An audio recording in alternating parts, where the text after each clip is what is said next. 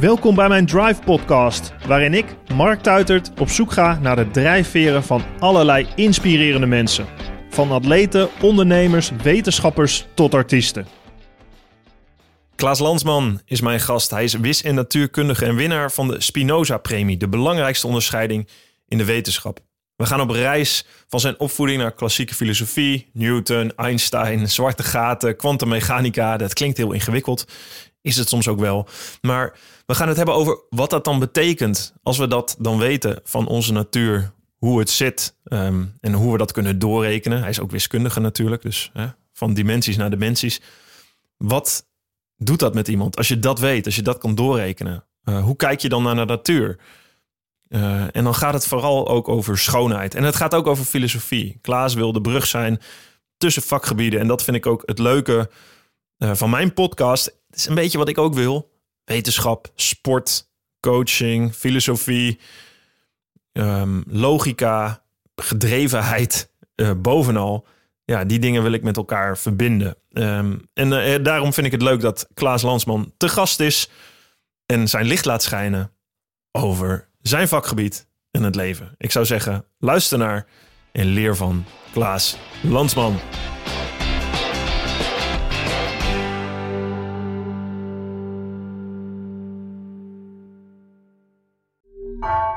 Vanaf de redactie van NRC het verhaal van vandaag. Mijn naam is Gabriella Ader. Onze dagelijkse podcast NRC Vandaag bestaat vijf jaar. Elke werkdag praten we je in 20 minuten bij over het verhaal van de dag. En vanaf nu kun je ons ook in het weekend horen met iets nieuws. Elke zaterdag brengen we een extra bijzonder audioverhaal. Luister NRC vandaag nu iedere dag in je favoriete podcast-app. Dit programma wordt mede mogelijk gemaakt door Odido, partner van Team NL. Beste luisteraars van mijn Drive podcast. Ik heb ook een boek dat heet Drive, train je stoïcijnse mindset. Daarin omschrijf ik de tien principes die ik ontleen aan de stoïcijnse filosofie. De stoïcijnen waren heel erg bezig, de vroege Romeinen en Grieken, over hoe je nu staande kunt blijven in de storm van het leven. Ik denk dat dat heel relevant is, aangezien we in een chaotische wereld leven waar heel veel op ons afkomt. Hoe kun je er nou voor zorgen dat je relaxed blijft, het juiste blijft doen voor jezelf en voor anderen? En hoe kun je nou aan de andere kant gedreven zijn, je ambities willen halen, zonder dat het ten koste gaat van jezelf? Super mooie les. Ik heb daar heel veel aan gehad als atleet en nog steeds iedere dag in mijn huidige leven. En ik heb een leuk nieuwtje voor jou. Bestel nu mijn boek op www.marktuitert.nl en je krijgt een door mij gesigneerd exemplaar toegestuurd. Leuk voor jezelf, maar misschien ook heel erg leuk om cadeau te doen aan iemand die die lessen kan gebruiken. Er staan ook 10 trainingen in mijn boek die je kunt doen. En je kunt je ook aanmelden op de nieuwsbrief op mijn website. Dan krijg je iedere zondagochtend gratis en voor niks de laatste gedachten en trainingen opgestuurd uh, door mij persoonlijk. Dus vind je dat leuk? Ga naar marktuitert.nl, koop mijn boek, abonneer je op mijn nieuwsbrief. Of als je iets meer wilt weten eerst, uh, ga dan naar mijn Drive podcast 55, waarin ik die stoïcijnse mindset kort uitleg.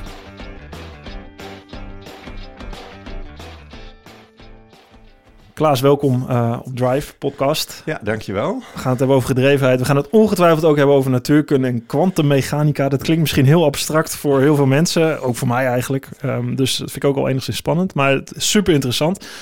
Ik wil altijd even beginnen bij het begin. Um, ik las ergens dat jij... Uh, Volgens mij, je bent niet religieus meer, hè? Nee, ik kom wel uit een katholieke familie, maar mijn ouders verloren zelf hun geloof toen ik zo rond de 12, 13 uh, was en verlieten de kerk. Dus ik heb wel eerst de communie gedaan, maar daarna eigenlijk niks meer. En er nooit ook echt in geloofd.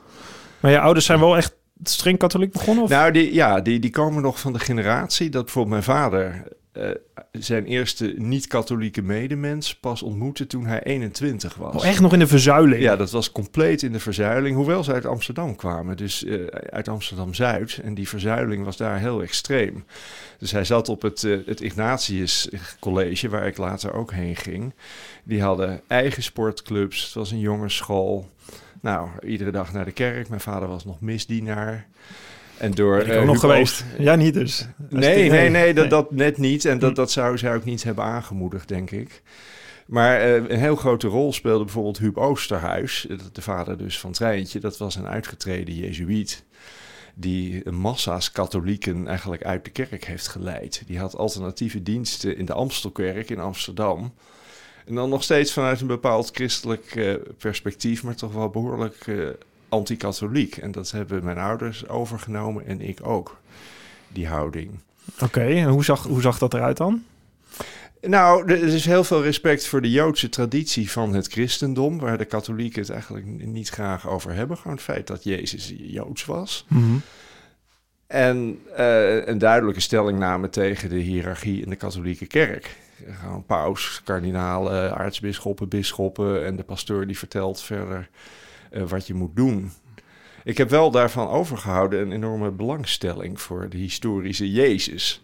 Daar kunnen we het ook nog over hebben. Mm. Maar ik heb een hele bibliotheek over gewoon... De, Paul Verhoeven heeft daar ooit een boek over geschreven. Ja, ook, dat heb ik ook gelezen. Hij wou er zelfs een film over maken, maar dat heeft hij uh, helaas niet gedaan.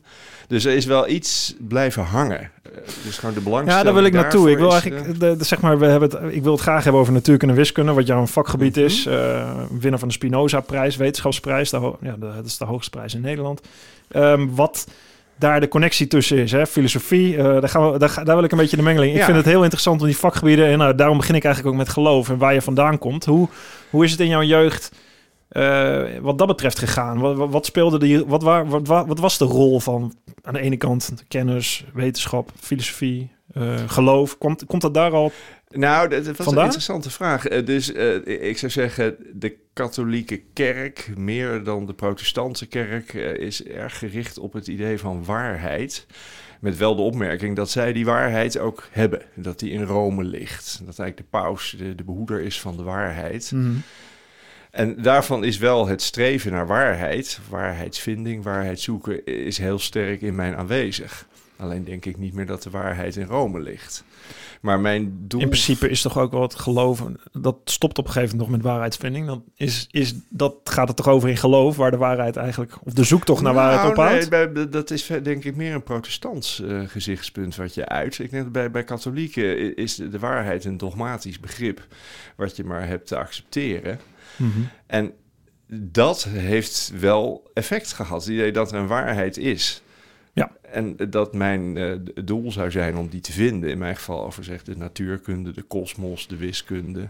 Dat er, maar wel met, uit het idee dat die absolute waarheid te vinden is. Ja, precies. Okay. Uh, dat, dat is uh, door postmodernisme en soortgelijke stromingen natuurlijk erg aangevallen. Maar dat idee heb ik nog steeds. En dat is okay. misschien naïef, maar dat zou je terug kunnen rekenen tot mijn katholieke opvoeding, inderdaad. De waarheidsvinding. De waarheidsvinding. Met het geloof dat die ja, en da daar komt bij, mijn moeder, mijn vader was chirurg, maar mijn moeder die was journalist voor Algemeen Handelsblad en daarna NRC Handelsblad. En nou, journalisten doen ook aan waarheidsvinding als ze het goed doen. Dat is eigenlijk het doel van journalistiek. Hmm. Hoor en wederhoor en om zo dichter bij de waarheid te komen.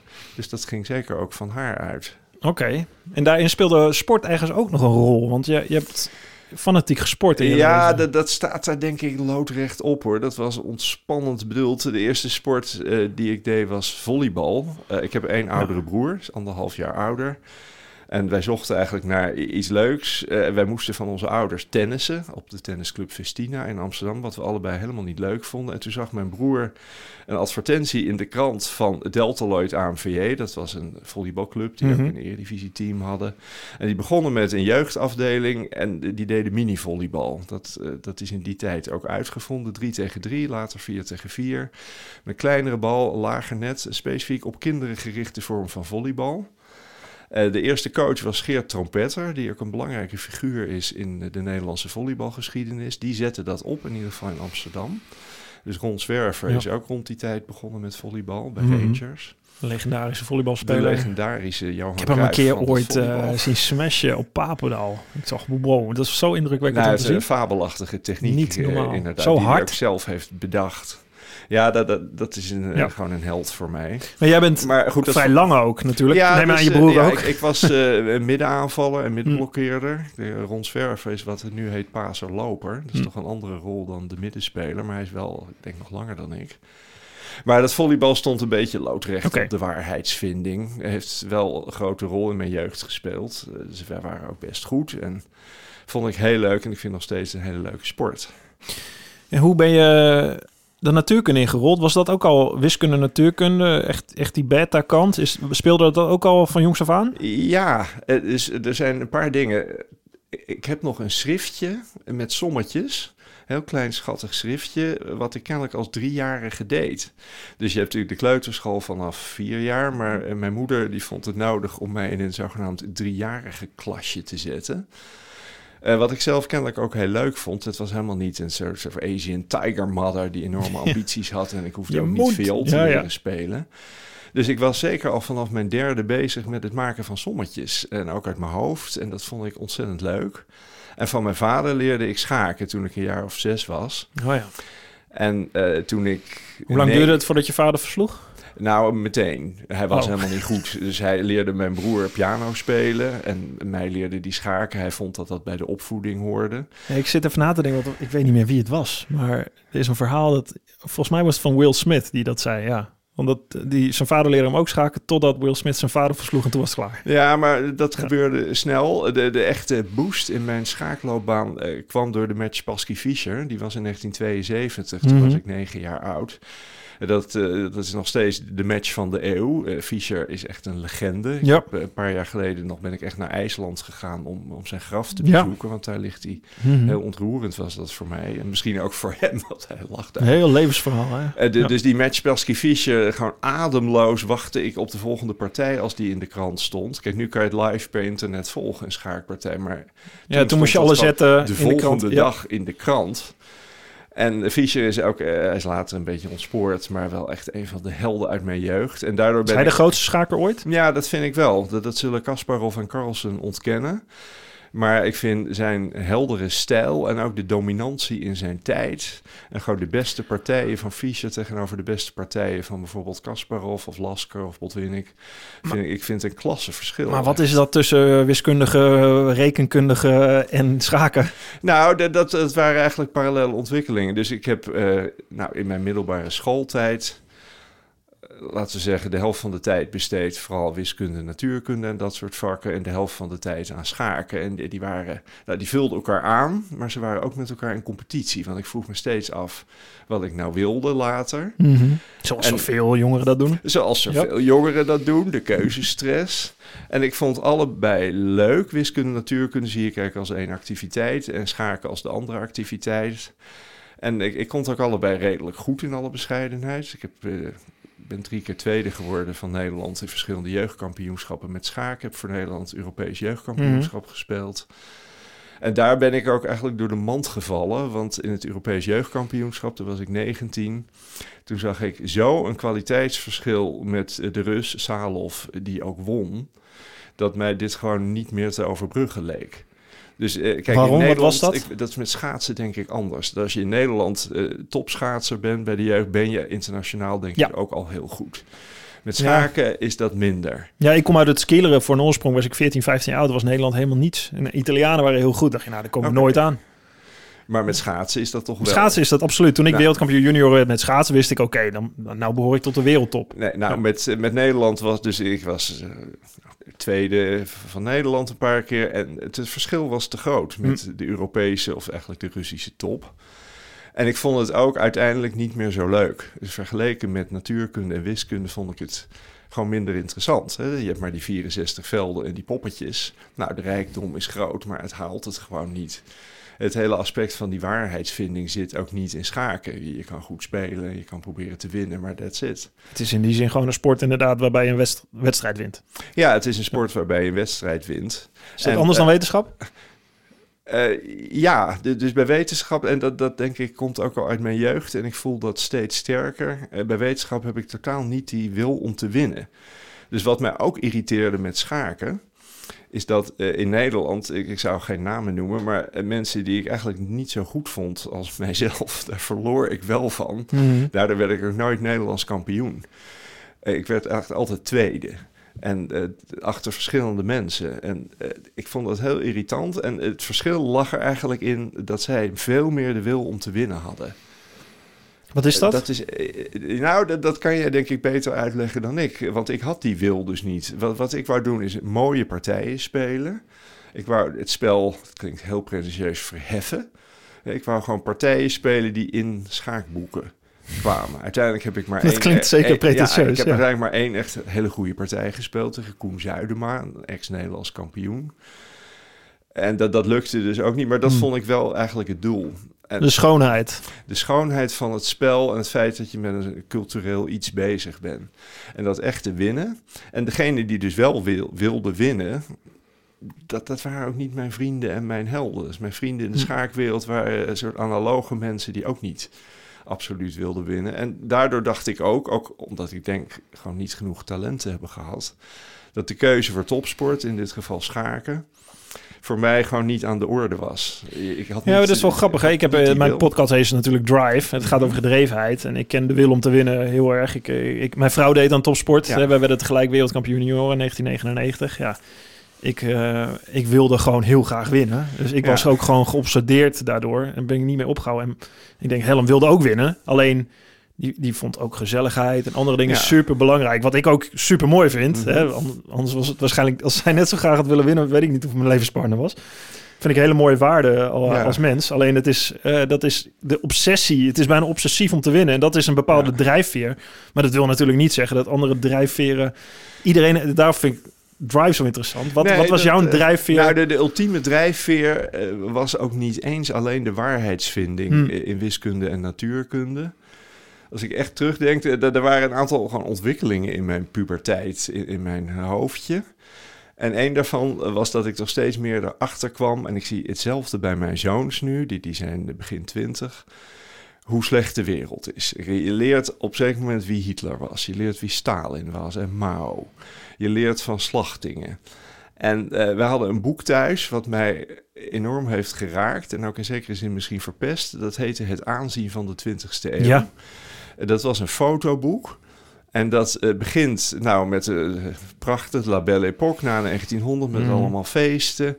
Nou, dan krijg je de Russische revolutie en de Eerste Wereldoorlog. En daar staan er gewoon hele directe foto's in Ja. van mensen aan de galg gehangen met het woord verrader eronder. Je kon ze gewoon in de ogen kijken in die foto's. Gewoon de stapels lijken bij concentratiekampen in de Tweede Wereldoorlog. Dat soort foto's stonden in Vietnam. dat boek. Vietnam.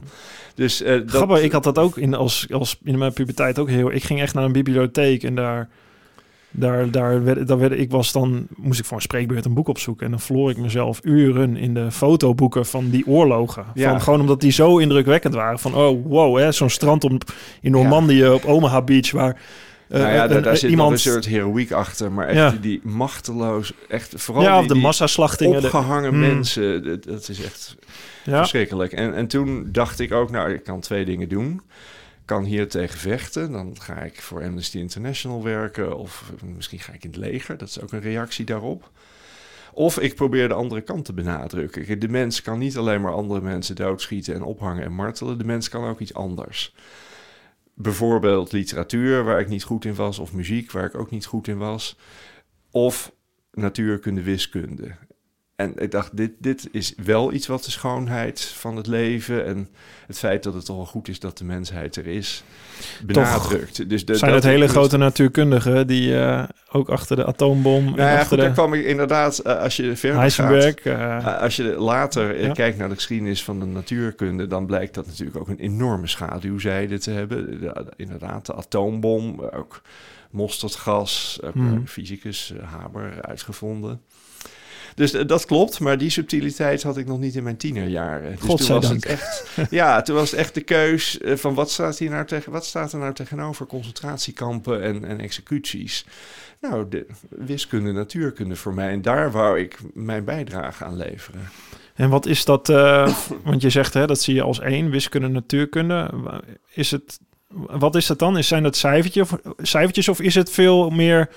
Ja, ik hou van klassieke filosofie. Is het meer alle Aristoteles, hè, de fysica, ethica, eh, logica, de, de, de wereld proberen te begrijpen, als het ware, in al zijn facetten. Nou, al die dingen, en, en dat is in de loop der eh, geschiedenis, is dat heel sterk veranderd. Bij Aristoteles, het is wel grappig dat je die noemt. Eh, mijn gebied is mathematische fysica en dat doet natuurkunde vanuit wiskundige technieken. Dus ik kijk eigenlijk wiskundig naar natuurwetten. En natuurkunde. En dan volgt een laag van filosofische reflectie. Mhm. En je zou zeggen, die eh, filosofische reflectie is helemaal in de spirit van Aristoteles en daarvoor Plato. Met het grote verschil eh, dat Aristoteles eh, eigenlijk ontkende dat er een rol was voor wiskunde in natuurkunde. Dat is heel raar, want hij was een goed wiskundige en Ja. een van de grondleggers van de logica ook zelfs. Ja. Maar hij had het idee, wiskunde moest over eeuwigheid gaan en natuurkunde over bewegende dingen. En hij dacht, nou, dat sluit elkaar dus uit. Mhm. Dus natuurkunde moet je puur conceptueel doen. Eigenlijk met wat wij nu verhaaltjes zouden noemen. En niet met wiskunde. En dat is eigenlijk een grote fout geweest... die de natuurkunde nou, bijna 2000 jaar heeft afgeremd. En het is pas... de- Leg eens uit, hoe, wat bedoel je daar precies mee? nou, eh, de, je hebt de wetenschappelijke revolutie van Mhm. de 17e eeuw. Die begint volgens velen met Galileo. En die, die zegt dit ook heel expliciet. Eh, dat eh, bij Aristoteles heb je de, de zoektocht naar essenties, naar het wezen van dingen. De waarheid? De- de- nou ja, dat is, iets- het is maar. eh, wacht even. Ja, oké. Eh, het wezen van dingen. En dat zijn toch eh, ja, vaak hele vage en onduidelijke dingen. Het Ja. wezen van dingen. En, Ja, daar kan filosofie natuurlijk in doorschieten dat het op zo'n mo- moment zo abstract wordt dat je alleen nog maar ja, filosoferen bent Nee, om het dat, dat, filosoferen. En dat deed in feite Aristoteles. Mhm. En, ja, dus ja ik ben ook meer fan van de Stoïcijnen die daarna kwamen, dat die veel, later- ja, maar die veel ook- praktischer waren. Die hebben niet de bijdrage geleverd van Galileo en Newton. nee, het Dus, was niet, dat waren niet de wetenschappers à la Aristoteles. Maar het, het punt van Galileo was... die Ja. zoektocht naar essenties in filosofische zin moet je vervangen door een wiskundige beschrijving. Hm. Dus hij was de eerste die dat deed. En hij is daarna ver overschaduwd door Newton, die, die anders dan Galileo een geniaal wiskundige was, die de halve wiskunde heeft bedacht ongeveer. Die wij je hebt een boek hebben. over hem geschreven. Ja, dat is een soort autobiografische ook zoektocht naar mezelf en naar het wezen van de natuurkunde. Ja, Requiem voor Newton. Ik was eh, acht jaar postdoc in Cambridge. Een hele leuke en romantische tijd voor mij was dat. Hoe oud was je toen? Eh, tussen 25 en 32. Ja, ik ben om 25 gepromoveerd. 25, in Amsterdam, Amsterdam? bij de UvA. En meteen postdoc eh, in Cambridge. En daar ben ik ontzettend lang blijven hangen. En ik wou daar gewoon iets mee doen. Gewoon een inkijkje geven in hoe het leven daar is als wetenschapper. En tegelijk de geschiedenis van de natuurkunde uitleggen. Tot Newton en vanaf Newton. Maar met hem als een soort middelpunt van die geschiedenis. Kun je Dus uitleggen wat, hij, wat hij betekende voor jou en voor überhaupt voor natuurkunde? Nou, voor mij betekende die denk ik wat eh, Jezus had moeten betekenen. Hij was mijn God. Hij was eh, een, een persoonlijke held, echt. Ik, ik, eh, ik heb veel boeken over hem gelezen. Ik, ik ken zijn werk enigszins, want ik werk gewoon letterlijk in, in dat gebied wat hij heeft bedacht. Eh, enorme bewondering en tegelijk ook een enorme afstand. Eh, dus eh, dat is, nou, zo wat, rondzwerver in het volleybal is, is, is Newton, Newton in de, in de natuur- natuurkunde. En wat bedoel je, heel, heel even tussendoor voordat we verder gaan, wat bedoel je precies met dat, wat Jezus had moeten zijn wet? Nou ja, als de belangrijkste persoon in je leven, behalve misschien gezinsleden. Gewoon waar, waar het Ja, zoals het vanuit draait. eigenlijk een katholieke opvoeding een vanuit, soort jouw ouders. op uit had moeten draaien. Mhm. dat, dat je eigenlijk daar iedere dag aan denkt en naar de kerk gaan. Nou, mijn kerk was de, de, natuurkunde. en de natuurkunde en de god was Newton. Ja, en waarom? En dat is eh, eigenlijk niet veranderd. waarom? sindsdien. Nou, hij heeft eh, een combinatie. Je hebt gewoon een soort pure genialiteit. Eh, op hele jonge leeftijd had hij dat. En hij is ook 20, 30 jaar op dat niveau gebleven. Die hem in staat stelde vanuit toch een hele wankele basis van Galilei. De moderne wiskunde en natuurkunde te ontwikkelen. Eigenlijk relevant tot Einstein en kwantummechanica. Er Ja. is niet zo heel veel bijgekomen. maar en- hij, en heeft, dat- hij heeft wiskunde heel erg gebruikt om natuurkunde te bedrijven. Ja, maar die jou? wiskunde bedacht hij ook grotendeels zelf. En dat is eigenlijk zijn nooit meer overtroffen Heb je daar een voorbeeld van? combinatie. Nou, bijvoorbeeld eh, de, de bewegingen van voorwerpen. Je hebt, eh, als je, wij zijn mannen, hè? als je plast, kan je je Mhm. afvragen hoe ver, hoe moet je mikken dat het zo ver mogelijk komt. Hè? Ja, dat doen wij dat is- regelmatig. Het is 45 graden. Nou, dat is gewoon een berekening. En hoe je die berekening doet, is door Galileo een beetje ingezet. Maar de wiskunde daarvan, differentiaalrekening en integraalrekening, is echt door Newton bedacht. Ja, Inclusief... je kunt gewoon de baan, zonder dat je hem weet, kun je, kan beschrijven. De baan, ja, je kan gewoon een berekening doen. En eh, dat is wat nu op middelbare school wiskunde B heet. Gewoon integratie, differentiatie. En dan één niveau hoger dan eh, plassen in een weiland is de baan van een planeet. Dat zijn ellipsen. Mhm. En dat was al uit waarnemingen bekend uit het werk van Kepler. En dat heeft Newton eigenlijk bewezen vanuit zijn gravitatiewet, die ook echt door hem is bedacht. Met behulp van die, die wiskunde, dus calculus in het Engels. Mhm. Dus hij heeft die wiskunde. 9,8 meter per seconde kwadraat, Nou, de- dat is gewoon de lineaire valsnelheid. En de Precies. berekening van de baan van een planeet is Mhm. ordens van grootte moeilijker. Mhm. En alleen al het feit dat hij dat... Kijk, hij heeft het gewoon... Hoe kwam hij erachter dat dat een ellipse was? Door het uit te rekenen. Dus je hebt eh, de, de wetten van Newton, hè, FSMLA, en Ja. de, de traagheidswet. En de formule voor gravitatie, evenredig met de massa's en eh 1 gedeeld door r kwadraat. En vanuit die, die principes kon hij de planeetbanen berekenen. In een berekening die op de universiteit nog steeds moeilijk is. Dus we Hm. hadden tot voor kort een, een eerstejaarsvak wat 14 weken duurt. Waarom wist om dat? die Waarom, berekening te doen. waarom, waarom, waarom Ja, is, het is, is- het een ellips? Ja, dat, dat is volgens mij niet goed uit te leggen eh, dat het precies een ellips is. Dus kwalitatief kan je zeggen, de traagheidswet die zegt dat een planeet eigenlijk gewoon in een rechte lijn met constante snelheid blijft bewegen Mhm. als er geen andere materie was. Ja. Een stilstaande planeet daarentegen wordt door de gravitatie aangetrokken door de zon en eindigt gewoon door op de zon te pletter te Ja. vallen. En het is een soort compromis tussen het rechtdoor willen bewegen met constante snelheid en het aangetrokken worden door de zon. En dat compromis is een ellipsbaan. En in een ideaal geval kan dat ook een cirkel zijn. Ja. En, maar de berekening daarvan, en dat maakt het ook moeilijk uit te leggen, behalve door zo'n soort Aristotelisch verhaaltje. Die berekening is echt ontzettend moeilijk.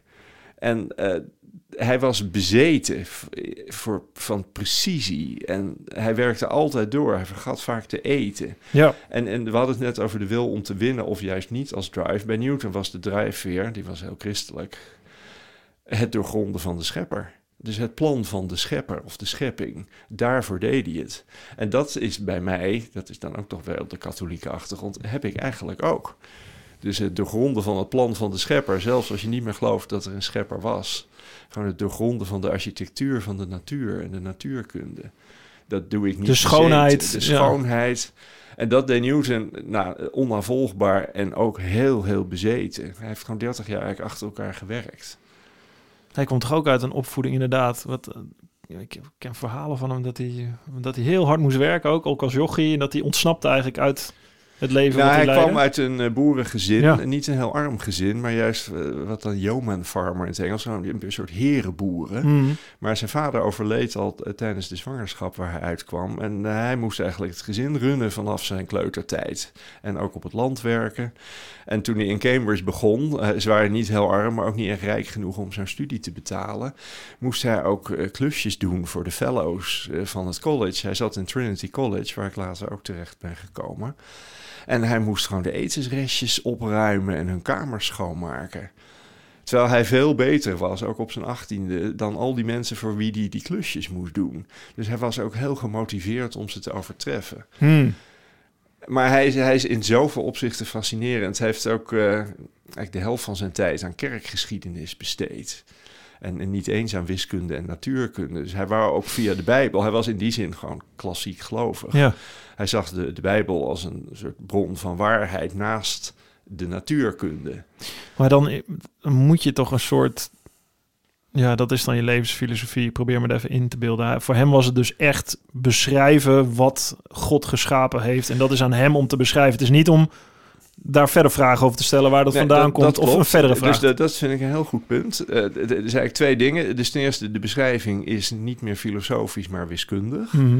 Dat is één vernieuwing, die, die, die dus door Galileo is ingezet, maar door Newton voltooid. Dat idee, dat maakt, geeft dan zekere afstand. Hè, Ja, daardoor kun je ook het geloof handhaven misschien. Ja, Ja. da- da- daardoor is er niet, is niet zo snel inderdaad een spanning tussen geloof en wetenschap. En eh, ten tweede, hij stelde zich inderdaad niet de vraag waarom de natuurwetten zo zijn als ze zijn. Dus Ja. je kan zeggen, hij heeft ze ontdekt tot op zekere hoogte. We hebben nu kwantummechanica en Mhm. relativiteitstheorie, maar de natuurwetten daarvoor, die, die zijn echt door hem ontdekt. Maar je ziet bij hem niet de vraag waarom dit zo is. Je ziet wel een soort speculatie hierover dat eh, de schepper, de, de God, een keuze moet hebben gehad. En daarin is hij anders dan Leibniz. Dat was een vijand van hem, een belangrijk filosoof en ook wiskundige. Die beweerde altijd dat eh, er is maar één optimale wereld en dat is degene waarin wij leven en door God zo gemaakt. Newton eh, benadrukt voortdurend de vrijheid die de schepper had in het kiezen van een natuurkunde of van een wereld. En daardoor stelde hij zichzelf ook niet die vraag waarom we in de huidige wereld zitten, want dat zou de almacht van God aantasten. Precies, ja. Dus dat gezag ligt niet bij de De Leibniz staat wel dan? Nou, die, die had dus wel dat, dat, dat eh, argument. Hm. En eh, dat paste, dat draaft vrij ver door. Het idee bijvoorbeeld dat er oorlogen waren. En die waren in de tijd van Leibniz net zo verschrikkelijk als nu. Je hebt één oorlog waar gewoon een derde van de Europese bevolking bij is omgekomen. Ja. Ik geloof de 30-jarige oorlog.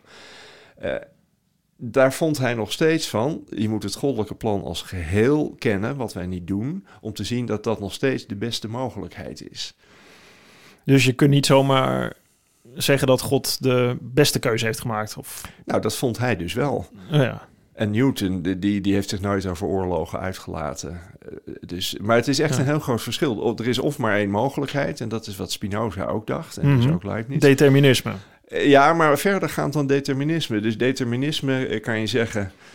Het is heel moeilijk te definiëren begrip. Mhm. maar ruwweg, het is dat het heden plus de natuurwetten de toekomst bepalen. En, en ook het verleden. In principe is alles voorbestemd, Ja. bepaald. Alles is bepaald. Maar dan is de vraag: wie kiest het heden en Mhm. de natuurwetten? ja, heb je dan- zelf agency? Is, heb je zelf nog enige... Nee, maar ook heeft de, de godheid dat. Ja. En, en dan is dus Leibniz en Spinoza het standpunt dat het heden en de natuurwetten maar op één manier hadden gekund. Ja. Spinoza zegt Dit denken de Stoïcijnen ook. Eigenlijk Ja, neemt Spinoza dit over van de Stoïcijnen. Nou, eh, dat wist ik niet. Ja. Eh, Fijn om dat te weten, echt. En eh Spinoza zegt dit heel stellig in de ethica. En dat zou Newton dus nooit zeggen. En daar, ik sta meer aan die kant. Ook Jij staat ik aan de kant van? Van Newton. Van Dus Newton. Ik, ik- ook omdat ik niet religieus ben. Dus Mhm. ik, de discussie is voor mij heel anders. Maar, ik Maar- zie niet waarom er maar één mogelijkheid zou zijn. Nee, maar in principe als je op het punt staat van vandaag de dag, in het nu, dan is de enige mogelijkheid die zich heeft afgespeeld, de mogelijkheid die is uitgespeeld, toch? Die wij... Gegeven de natuurwetten en Ja. het nu. Maar de Precies. vraag is, had er een ander nu kunnen zijn? Hadden er andere natuurwetten kunnen zijn? Nou, is dit niet wat, t- zo lees ik het een beetje zoals de Stoïcijnen bedoelen, maar dat, dat je gewoon de, de wereld zoals die nu is, had niet anders kunnen zijn. Zeg maar, die, is, die heeft zich zo uitgespeeld. Ja, Los dus- van het- dus- los van in de toekomst hoe het dat, verder dat gaat. is niet het standpunt van Newton en Hmm. ook niet van mij. En Hmm. ik, eh, ik zou me hier eens echt eh, mede hierdoor geïnspireerd in Mhm. moeten verdiepen waarom de Stoïcijnen dat dachten. En op welke grond, want toen hadden ze natuurlijk nog niet echt de natuurkunde Nee, om, zij, om dit goed te kunnen beargumenteren, die Leibniz wel al had. zij, hadden, zij beargumenteerden wel hoe, eh, dat hadden ze eigenlijk uit de natuurfilosofie, eh, vuur, water, eh, de, de krachten, ze konden dat inderdaad niet testen of beredeneren.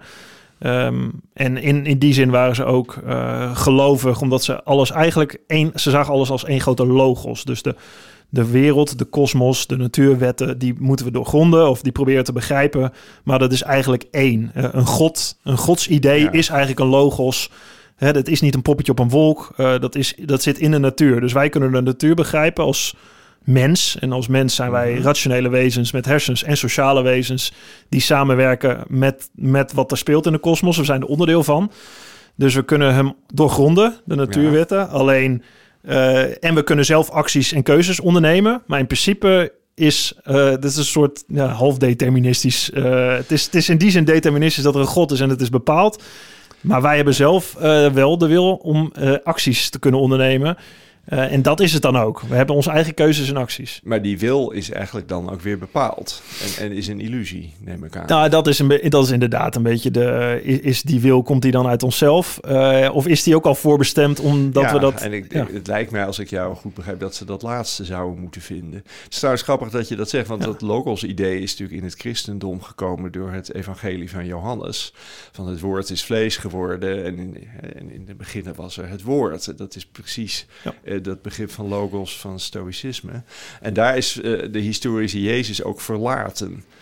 Dus als je even teruggaat naar Mhm. hoe we het gesprek begonnen, Mhm. als je de evangelie kijkt, is Marcus is het meest authentieke. Daar komt al dat soort gedoe niet in voor. Mhm. Dat gaat gewoon over de historische Jezus. Ja. En daarna wordt het steeds hoogdravender en spiritueler. Iets waarin Jezus zich volgens mij ook totaal niet meer zou hebben herkend. En Nee. dat, dat, dat hele logos-begrip... eh, dat- Maar zo is het bij de Stoïcijnen eigenlijk ook gegaan. in. Uiteindelijk is het e- de ethica uit alles en de logica die zijn overeind gebleven. En dat is, eh, ja, het- daar is het veel meer naartoe gegaan. Dus hè, de, de, de fysische kant, eh, de natuurkunde die erachter zit, dat is, dat is anders geworden. Maar in principe de filosofische kant, de ethische kant, die staat voor mij heel erg overeind. Los van het feit of, hè, en daar, dat, dat zegt Epictetus ook, die leeft in de eerste eeuw na Christus en die was eh stoïcijn en praktisch stoïcijn. Die zegt, weet je, of het nou deterministisch is of puur toeval. In principe voor de keuze die je vandaag de dag maakt, is dat niet zo relevant. Jij Nee, maakt zelf de eens, ethische trouwens. keuze Nee, en daar ben ik het helemaal mee eens. daar kun je heel lang over ja. discussiëren of je kan het begrijpen. En dat is, Ja. het, vind ik het fascinerende. Dat vind ik ook heel interessant en leuk. Alleen in principe eh, ja, maken ze het terug naar wat is een goed leven wat je kunt leiden en wat is daar belangrijk in. Ehm, dus ja, dat, maar daarom vind ik het niet minder interessant om, om. Ik vind het juist heel leuk dat jij te gast bent. Dat jij daar licht op kan laten schijnen over wat wel die fysische kant is in dat hele geheel. Van Ja, naast de ethische kant en de morele kant eh, is, het, is dat heel leuk, denk ik, om te proberen te begrijpen. Hoe zit nou, hoe werkt die wereld nou vanuit jouw brein, vanuit een wiskundig brein? Nou, ik heb één soort waarschuwingje. Eh, mijn conclusie is steeds meer eh, dat kennis van natuurkunde en wiskunde gewoon loodrecht staat op ethische en filosofische vragen. Hmm. Het klinkt paradoxaal, want Ja. ik probeer vanuit filosofisch standpunt natuurkunde te doen en vanuit wiskundig standpunt ook. Maar de, de filosofische vragen, bijvoorbeeld rond vrije wil, daar heb ik mij echt ooit behoorlijk in verdiept. En Ja. ook meerdere artikelen over geschreven. Ook het verband tussen vrije wil en kwantummechanica. Nou, Vertel. mijn conclusie is eigenlijk steeds dat dat verband er niet is. Je- Mhm. Je hebt één heel simpele dooddoener. en namelijk dat de vrije wil alleen al niet kan bestaan omdat het een inconsistent begrip is. Kijk, Mhm. zodra er iets wilskrachtig is, dan is dat niet meer vrij. Dan karakteriseert dat juist persoon, die persoon die had niet anders kunnen handelen. Ja. Eh, Dat is wat Luther zei. eh, hier ste- ik stehe hier, ik kan niet anders toen hij de reformatie begon. Hij Mhm. werd gewoon gedreven door zijn wil, maar daar had hij eigenlijk geen enkele keuze in. En zeker geen vrijheid. Hè? Ik stehe hier, ik kan niet anders. Ik sta hier, ik kan niet anders. Dat geloof je niet, toch? Eh, nou, nee, dat, dat is gewoon, dat zou ik zeggen, is de wil, Hmm, maar die is niet vrij. En, en zover iets vrij is, dan. Nee, maar de, de keuze die je hebt is vrij, toch? Nou, dat, eh, daar kan je op vele manieren over denken. Maar de, die, die hele vraag is bijna niet te beantwoorden, omdat die inconsistent is. Dus zodra je een, een keuze maakt die zeg maar in je karakter ligt en door je wil wordt gedreven, is DNA, al, je omgeving. gemaakt. Ja. En, en daardoor is het Ja, ho, ho, eigenlijk wacht geen even, keuze. Het stap- is ja, geen ik keuze, maar een handeling geworden. En dat- Eigenlijk zeg je daarmee, je kan niet anders dan een keuze maken. Je kan niet tegen je wil in kiezen. Nee, de- de- nou, de- dat zeg ik ook weer niet. Dus wat ik eh, wel zeg, er zijn eigenlijk een aantal scenario's. Dus je kan zeggen, alles is gedetermineerd. Ook mijn keuzes. En de vrije wil is een eh, illusie, een soort smoesje achteraf Ja. meestal... om je goed te voelen bij de keuzes die je hebt gemaakt. Ja. Dus dat, dat is een scenario. Ik Mhm. denk niet dat dat zo is, want de wereld is niet deterministisch. Het alternatief zou zijn, eh, nou, kwantummechanica suggereert dat er fundamenteel toeval, fundamenteel randomness, er zijn onvoorspelbare, onberekenbare, onkenbare eh, nou, keuzes die eigenlijk de natuur maakt. Een heel simpel voorbeeld, we zitten nu in een eh, mooi verlichte kamer in het Groene Hart. Dus eh, licht valt op de ruit en licht zijn fotonen, hè, dus Mhm. kleine elementaire deeltjes. En de meeste worden doorgelaten, maar sommige worden weer spiegeld. En dat is een fundamenteel onberekenbaar proces. Je kan wel kansen berekenen, in dit geval... Nou, ik denk dat 90% wordt doorgelaten en Ja. 10% weer spiegelt. Als je een Polaroid-bril hebt, is het meer 50-50. Ja, maar je kan niet zoals Newton zeggen... we laten hier een straal op het raam eh, schieten... en we weten precies welke foton Nee, weerkaatst en nee, welke de- niet. Precies, dus kwantummechanica, en ik ben ook steeds meer overtuigd van de juistheid van in ieder geval dat aspect Ja. ervan. eh, zegt dat, dat, dat het een fundamenteel onvoorspelbaar, onberekenbaar, onalles proces is. En dan kan je zeggen, nou, dan komt de vrije wil daardoor, want het hangt af. In mijn brein heb ik ook allemaal processen met fotonen en elektriciteit. En dan heb je ook dat soort kwantummechanische toevalsprocessen. Nou, daar komt de vrije wil van. Heel veel mensen denken dat. Hmm. Maar dat is natuurlijk ook geen vrije wil. Dan is het alsof je dobbelt en een besluit neemt op grond van de uitkomst van jouw dobbelen. Nou, als iets geen wil is en zelfs geen vrije wil, is het dat. Hmm. En dit, eh, die, twee kanten, dat is zowel determinisme de vrije wil uitsluit als een toevallige wereld, maakt dat begrip gewoon niet meer hanteerbaar. Nee.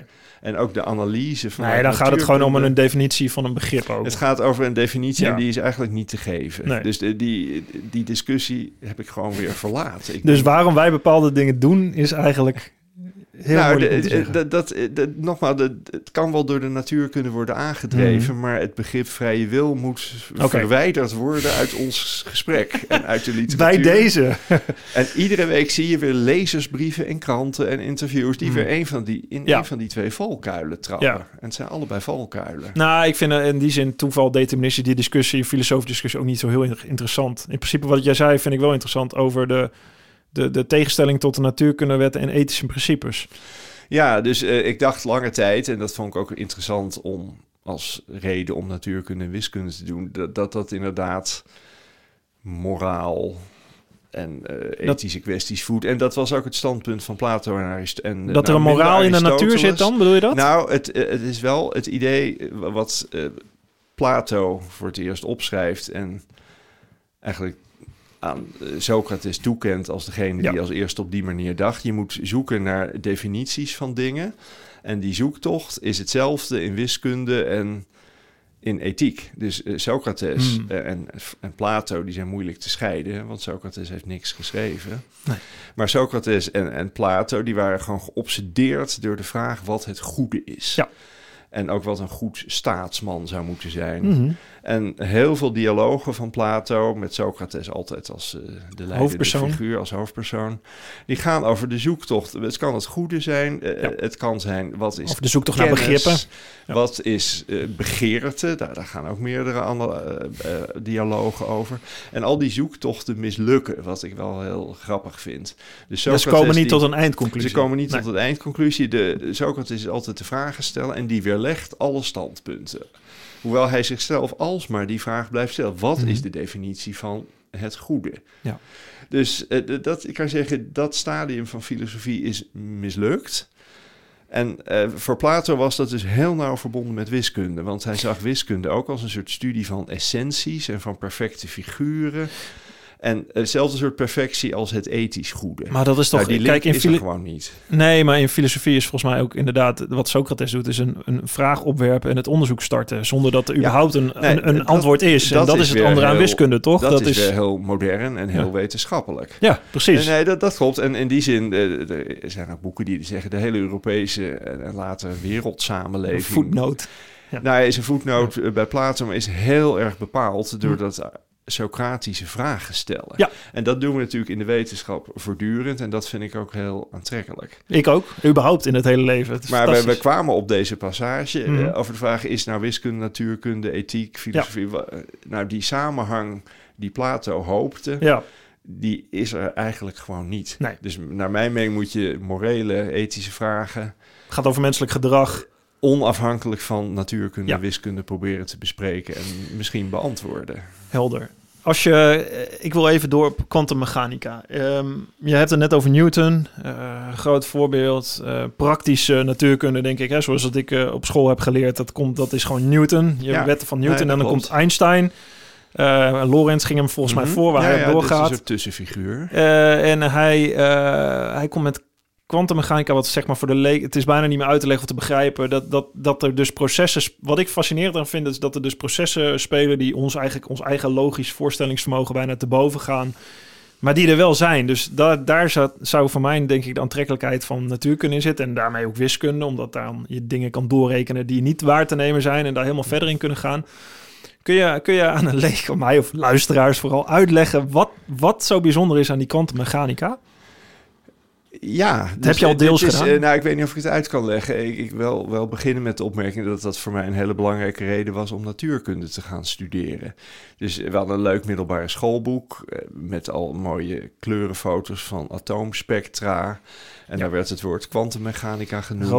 Idee- blauwe de, onzeker, de onzekerheidsrelaties van Heisenberg, Ja. absoluut fascinerend. En dacht, dit wil ik gewoon weten. En het andere is zwarte gaten, kosmologie, relativiteit. Dat wou ik ook weten. En dat is allebei natuurkunde.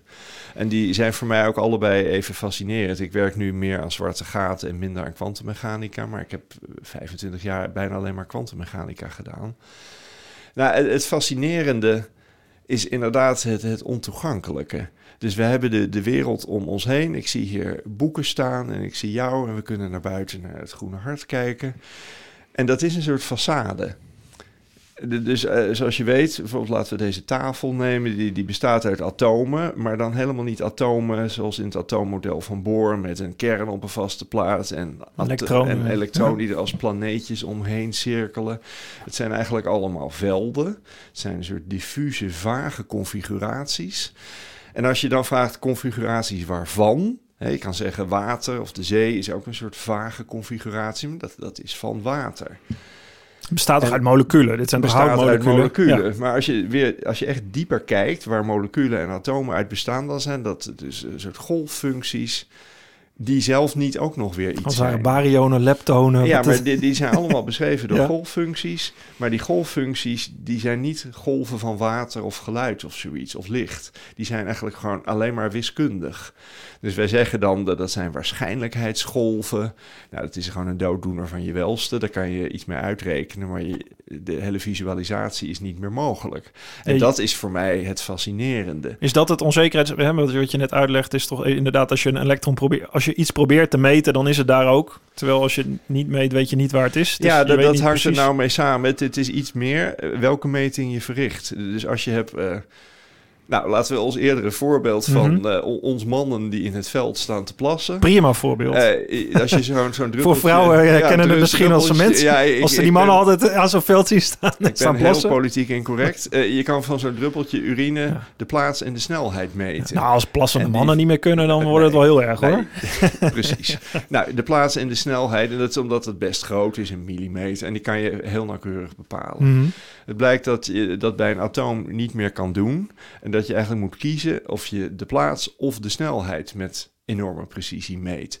En zodra je de plaats meet, eh, wordt de snelheid, die krijgt zo'n duw, dat die daarmee onbepaald is geworden. En omgekeerd, als je snelheidsmeting doet, krijgt de plaats zo'n Mhm. duw dat die onbepaald wordt. En daar is een zekere marge in en dat geven de onzekerheidsrelaties eh, van Heisenberg. Ja. Maar daar worden niet duidelijker van, de natuur. het- dit, dit is nog eigenlijk eh, Mhm. niet eens het meest dramatische. Mhm. Dus dat, dat kan, dat alles een beetje fuzzy is, een beetje vaag. Ja. Het, het probleem is echt wat de werkelijkheid is. Nogmaals, we snappen Ja. wat water is. Ik snap wat, wat, wat jouw t-shirt is. Maar wij snappen niet wat die golven van materie zijn. Dus nogmaals, wiskundig wij zeggen het zijn waarschijnlijkheidsgolven. Nou, dat, dat zegt eigenlijk ook weer helemaal niks, behalve hoe je bepaalde berekeningen kan doen. Daar zijn we allemaal heel goed in als fysici. Maar de, zeg maar de ontologie, wat het is, is, is gewoon ondenkbaar. Het is, het is een puur wiskundige beschrijving geworden, waar, waar je geen onderliggende visualisatie of Hm. beeld meer van hebt. Maar jij zit aan de ene is, kant ja. heb je kwantummechanica, aan de andere kant zwarte gaten. Daar zit, wat dat, dat zijn toch ook dat zijn twee eigenlijk van dezelfde stam, maar twee totaal verschillende grootheden. Ja, het is, eh, nou ja, tegenwoordig gaat het onderzoek steeds meer naar het verband tussen kwantummechanica en zwarte gaten. Maar oorspronkelijk, historisch, compleet anders. Eh, want eh, kwantummechanica gaat over het allerkleinste. En zwarte gaten, dat hoort eigenlijk bij kosmologie, dat, dat gaat over het allergrootste. En bijvoorbeeld het zwarte gat wat nu eh, is gefotografeerd in het centrum van ons melkwegstelsel. Hè, dat is was op alle voorpagina's. En drie jaar daarvoor was er een, een ander zwart gat op alle voorpagina's. Die, die hebben als grootte ongeveer ons zonnestelsel. Je hebt zo'n horizon, dat is het zwarte gebied. Dat, dat is gigantisch. En een atoom is maar heel klein. En dus eh, in de geschiedenis van de natuurkunde van de 20e eeuw waren dat ook hele gescheiden gebieden. Ja.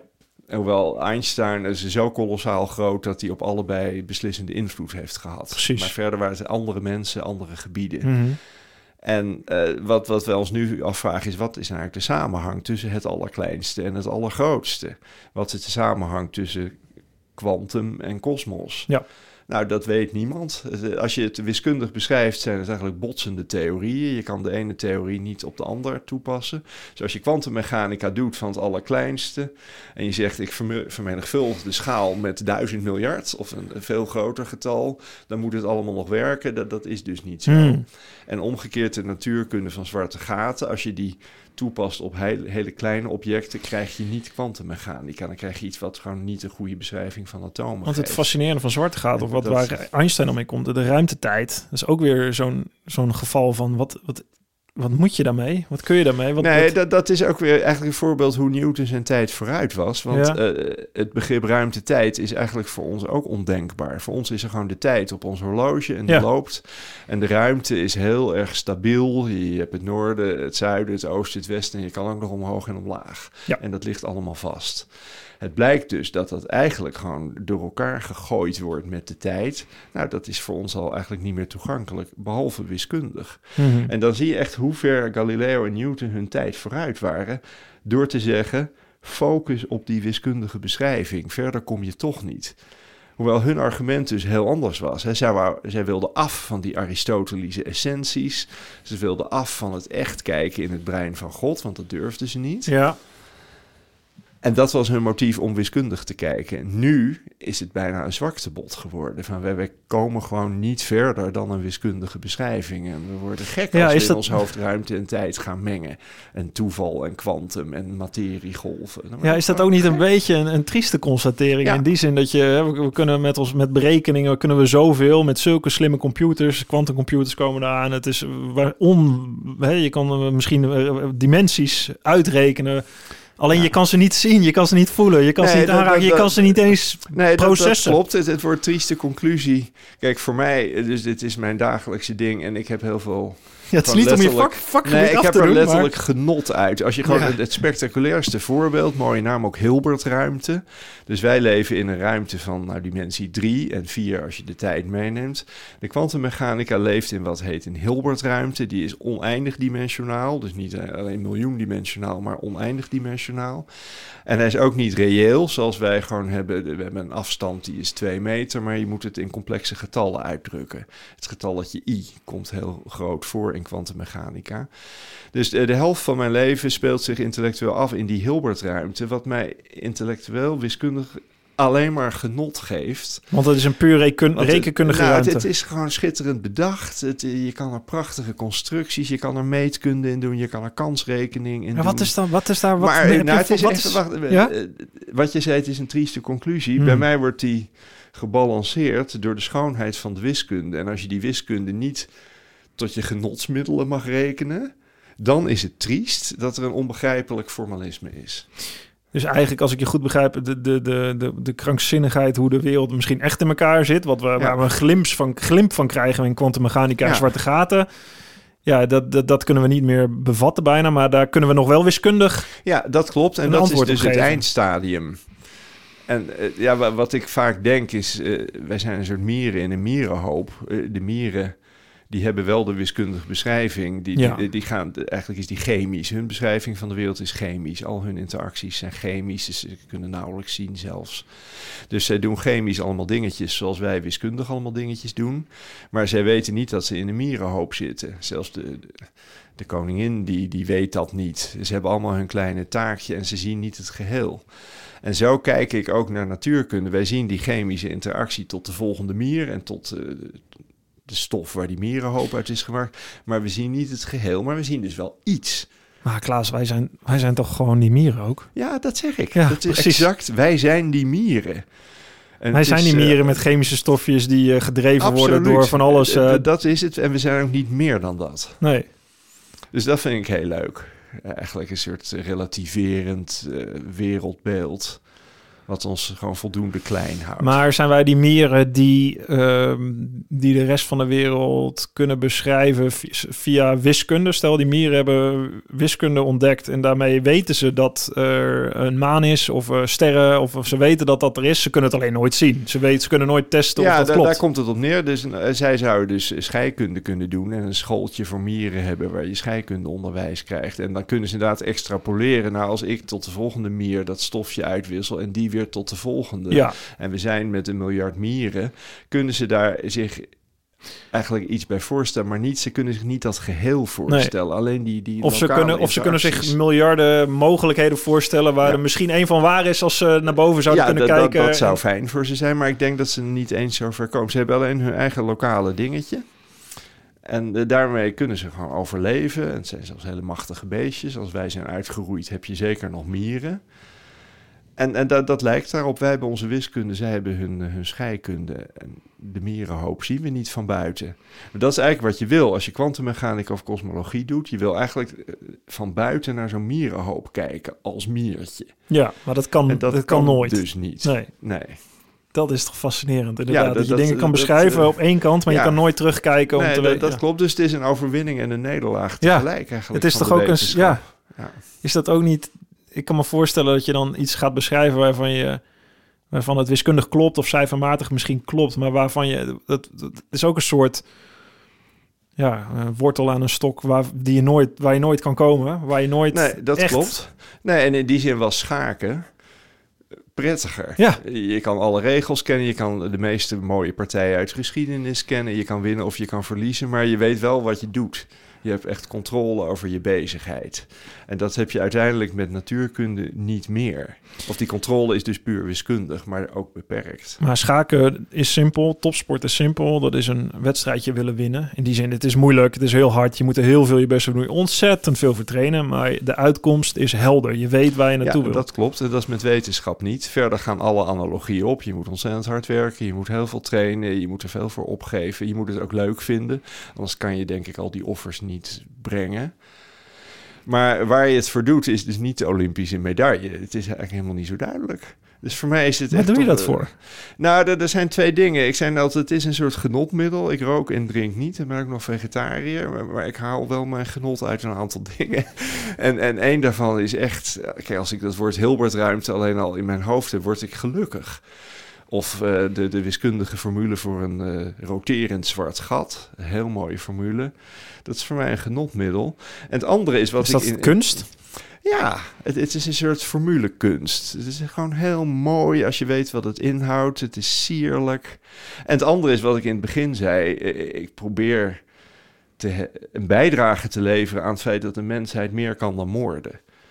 Wat En- hebben wij hier aan als mensheid? Eh, Nou, eh, dat besef, we, de, de wil om te overleven en om het niet gewoon de moed op te geven en de handen ten hemel te slaan van wat is dit voor verschrikkelijk zootje. Ja, een Die- cynicus zou zeggen, eh, al die mooie theorieën en eh, al die onderzoeken die hieruit voortkomen met Large Hadron Colliders, Mhm. met CERN, Ja. et cetera, et cetera, waar quantumcomputers, waar we kunnen op een gegeven moment zoveel machines bouwen die ver ons voorstellingsvermogen te boven gaan. Als je cynicus zou Nee, kunnen zeggen klopt. dat, dat Ja. Als mensen zijn wij heel, wij, en daar kom je een beetje op filosofie, komen we toch weer terug bij Mhm. Aristoteles, Plato, Socrates, Ja, uiteindelijk de ethica daarachter is dat wij zelf kunnen beslissen of we dat goed of slecht inzetten. Dus we zouden het ook slecht in kunnen zetten. Dus in die zin, ja, doen we alles wat we kunnen doen. Is natuurlijk uiteindelijk komt het terug op een soort moraal besef. Als je het goede wil doen Ja. voor de wereld, hoe je het gaat inzetten, toch? Nee, dat klopt. Maar eh, de ellende is dus dat... Nou, ik denk dat zelfs Poetin soms wel denkt dat hij het goede doet. Eh, ook, ook Hitler en Stalin, die mensen... Dat zouden alle filosofen zeggen. Ze weten niet dat Nou, ze het die- doen, maar nee, voor die- zichzelf die zijn- streven ze het die goede zijn na. wereldverbeteraars. Dat is de, en Mao nog meer. Dat waren wereldverbeteraars.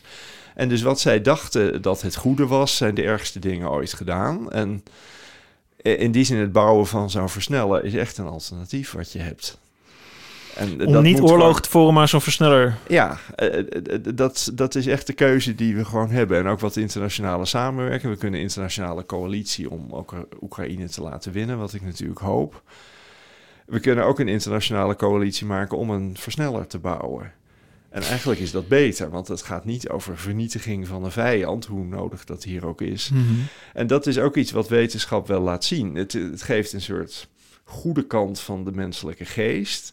Maar het geeft ook een goede kant van mogelijke samenwerking. En juist die hele grote gebieden, zoals hoge energie, elementaire deeltjesfysica, die op versnellers zijn gericht, wat hele grote samenwerkingen zijn. En die foto's van de twee zwarte gaten die nu zijn gefotografeerd, dat soortgelijke schaal van samenwerking, dat toont de mensheid ook gewoon wel van een goede kant. Ja, is dat niet wat wetenschap is, is wat je zegt? Jij bent op zoek, dat vind ik wel mooi, naar schoonheid. Hè? Los van winnen wat in topsport zit, is Ja. het veel meer de zoektocht naar schoonheid. Naar Ja. wat het, en daar En verheffing echt, hè? Verheffing. klinkt toch een beetje als een, als, als, als een verheffing, als een geloof, als een god, als een... Ja, ik, ik heb dat ook niet helemaal afgeschud. Eh, je, je jeugd raak je niet meer kwijt. Die was trouwens ook heel gelukkig, mijn jeugd. Dus dat, dat, daar ben ik het helemaal mee eens. Dat penetreert heel ver nog door. En het is eigenlijk een soort samenwerking, wat het, waar het geloof als, ehm, als een soort hiërarchisch, wat je net zei, een katholieke kerk georganiseerd is, zou wetenschap in principe, hè, terug naar Socrates gaan. We blijven de vragen stellen met z'n allen, als een kos- kosmologische Nee, entiteit. Het is een soort netwerk. als mensen onderling. Ja, nee, en dat, dat toont ons van de goede kant, zou ik zeggen. Ja. Ja, dat een, eh, een Einstein eh, met een een Amerikaanse of Russische wetenschapper overlegt en ideeën uitwisselt om verder te komen, om het idee te ontwikkelen of, of de kennis Nee, te ontwikkelen. dat klopt. Ook dat bijvoorbeeld de International Space Station, waar ook Rusland bij hoort, is een hele geslaagde vorm van internationale samenwerking. Die wetenschappelijk vind ik bijna zinloos is. Maar het is toch wel mooi dat ze dat doen. Ja, het is toch prachtig dat je, dat je als mens, de, de mens op zoek blijft naar. Dat we elkaar. Nee, dat, dat vind ik heel goed. En, en dan eh, echt nog in oorlogssituatie. Je hebt de geallieerden tegen de asmogendheden. Dat zijn ook samenwerkingsverbanden. Maar met een heel ander doel, namelijk om een oorlog te winnen. Helemaal los van de vraag wie er gelijk heeft in die oorlog. En wie de goodies en wie de baddies zijn. Maar het doel is toch vernietiging van de tegenstander. En internationale samenwerking in wetenschap ja, heeft verheffing.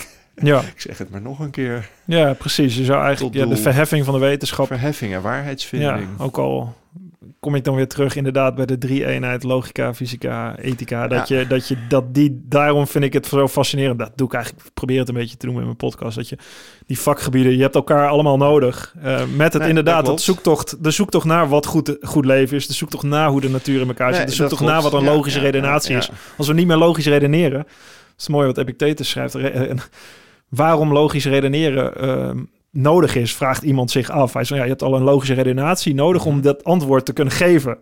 Dus Nee, dat klopt. Ja, heb je dat, dat is nodig. heel daar kunnen we het ook lang over hebben. Logica voedt wel zowel ethiek als wetenschap. Hè? Dus ik heb proberen uit te leggen dat het voor mij steeds meer losgekoppeld wordt. hmm, Maar logica zit, er in, zit in allebei. ja, En heel leuk Precies. is propositielogica, eh, de eenvoudigste logica, dat is eigenlijk de Stoïcijnse, Ja. de Stoa-logica. Dat is niet de Aristoteles-logica die iets ouder was. Ja. Die eigenlijk veel minder effectief is in modern denken dan die Stoïcijnse logica. ja, we zijn Dus allemaal verder leuk. gekomen eh, als mensheid wellicht. Ja, door, eh, en daar, Nou, dat is ook wel hoopgevend. Er is inderdaad een soort progressie. Ja. Ik denk niet in oorlogsvoering, behalve technologisch en in de moraal daarachter, maar wel in wetenschap en ethiek. Ik heb de idee dat we echt wel... ja, zijn we ethisch, zijn we e- Nou, ik- ethisch ik- ik- gepr- ge- als je toch de, de, oude Grieken die wij beiden toch wel bewonderen. Mhm. eh, dus het Athene van Plato en Socrates was ook niet te beroerd om steden waar ze van hadden gewonnen compleet Zeker uit niet. te moorden. Nee. En daar, stelde ook niemand vragen bij. Ze hadden ook slaven. Het is een cliché. dat Vrouwen die, eh, zeggen. hadden Vrouwen niets hadden te weinig te vertellen. Ja. En, en in die zin zijn wij wel iets verder. Ja. Kijk, er- zijn nog Natuurlijk, steeds als je, ik wou maar zeggen, als we jij het bloek, een blik op de 20ste eeuw openslaat, dan Ja, nou ja, dat, dat suggereert dus het omgekeerd dat we helemaal niet verder zijn. Maar we zijn Hmm. daardoor geschokt. En zelfs mensen als Plato waren helemaal niet geschokt door dat soort moordpartijen. Sterker nog, hij, was, hij hoorde bij de Atheense elite. En, en zijn oom was eigenlijk verantwoordelijk voor al dat soort dingen. Het, nou, daar heeft hij het nooit over. Dus dat, dat deed hem heel weinig. Hmm. En slavernij, er komen slaven voor in de dialogen van Plato. En niet met een analyse eigenlijk een schande dat deze jongen verder een soort lijfeigen is en niks te vertellen heeft. En die reflectie hebben wij dus wel. Ja. Hoewel wij zeker niet slimmer zijn dan Plato. Hè? Dus eh, dat zou... genetisch gaan wij niet vooruit. Nee, precies. Nou ja, dat, eh, dat is hoopgevend, eh, deze gedachte. Tot slot, Ja, dus langzaam. Eh, als je het hebt over, over geloof of je wereldbeeld. Je zei net, eh, eh, wat, hoe, hoe kijk je erop? Wat, wat, je, je bent op zoek naar waarheid. We hebben het over gehad over schoonheid. Wat is, wat, wat, is dat? Wat is... Ja, nou, mijn wereldbeeld, het woord wat dat het beste beschrijft, is dat ik mij een mysticus voel, maar niet in de christelijke zin. Dus christelijke mystici, die proberen via eigenlijk een soort hysterische processen dichter bij Jezus te komen. En dat is helemaal niet mijn motief. En nogmaals, ik hou erg van de historische Jezus, maar niet op die manier. Dus ik ben mysticus in de zin dat ik het bestaan echt als een mysterie zie. Bijna niks ervan begrijpen we. De wetenschap brengt een heel klein deel in kaart. Hmm. En dat op een manier die eigenlijk ook nog onbegrijpelijk is.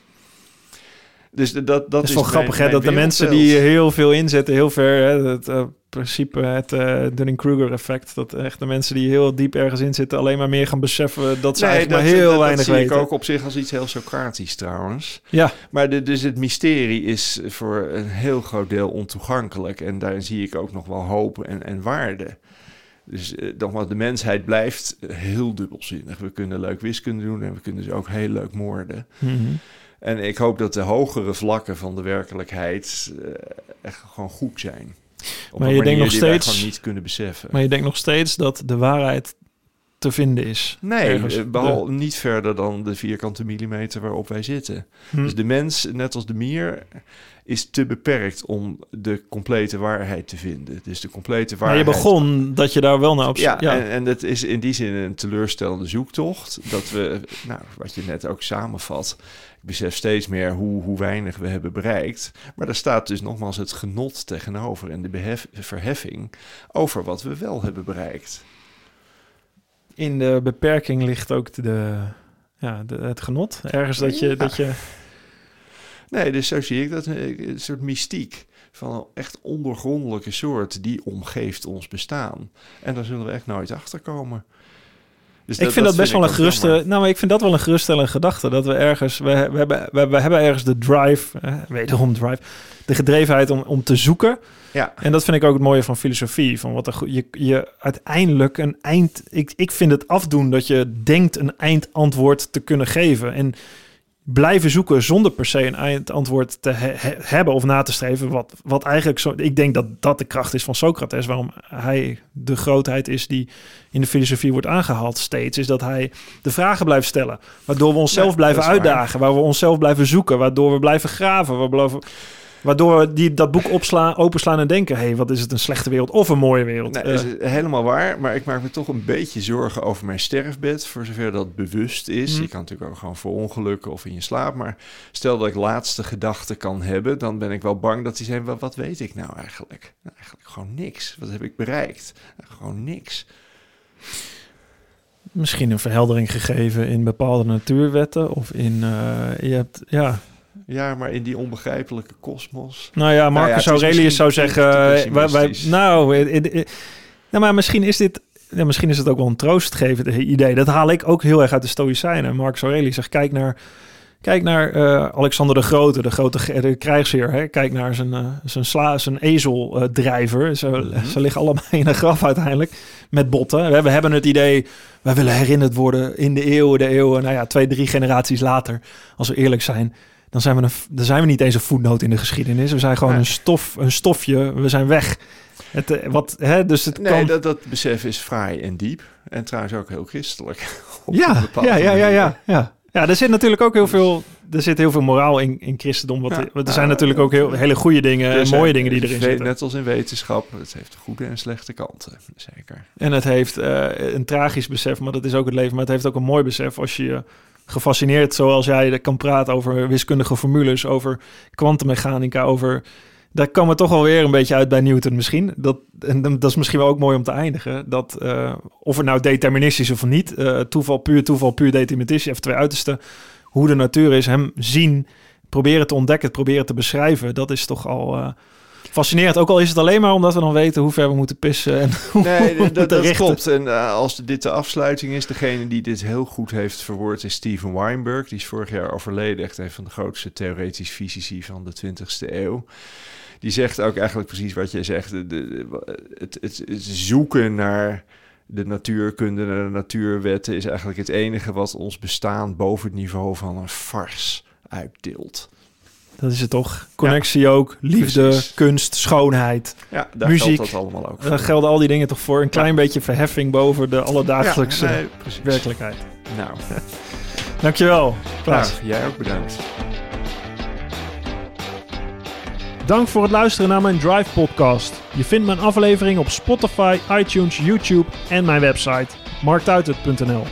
Laat me weten wat je van mijn podcast vindt en deel dat via Instagram, Twitter, LinkedIn of Facebook. Heb je suggesties voor gasten? Stuur me dan een DM via die kanalen. Tot de volgende Drive podcast. Goed, Mark.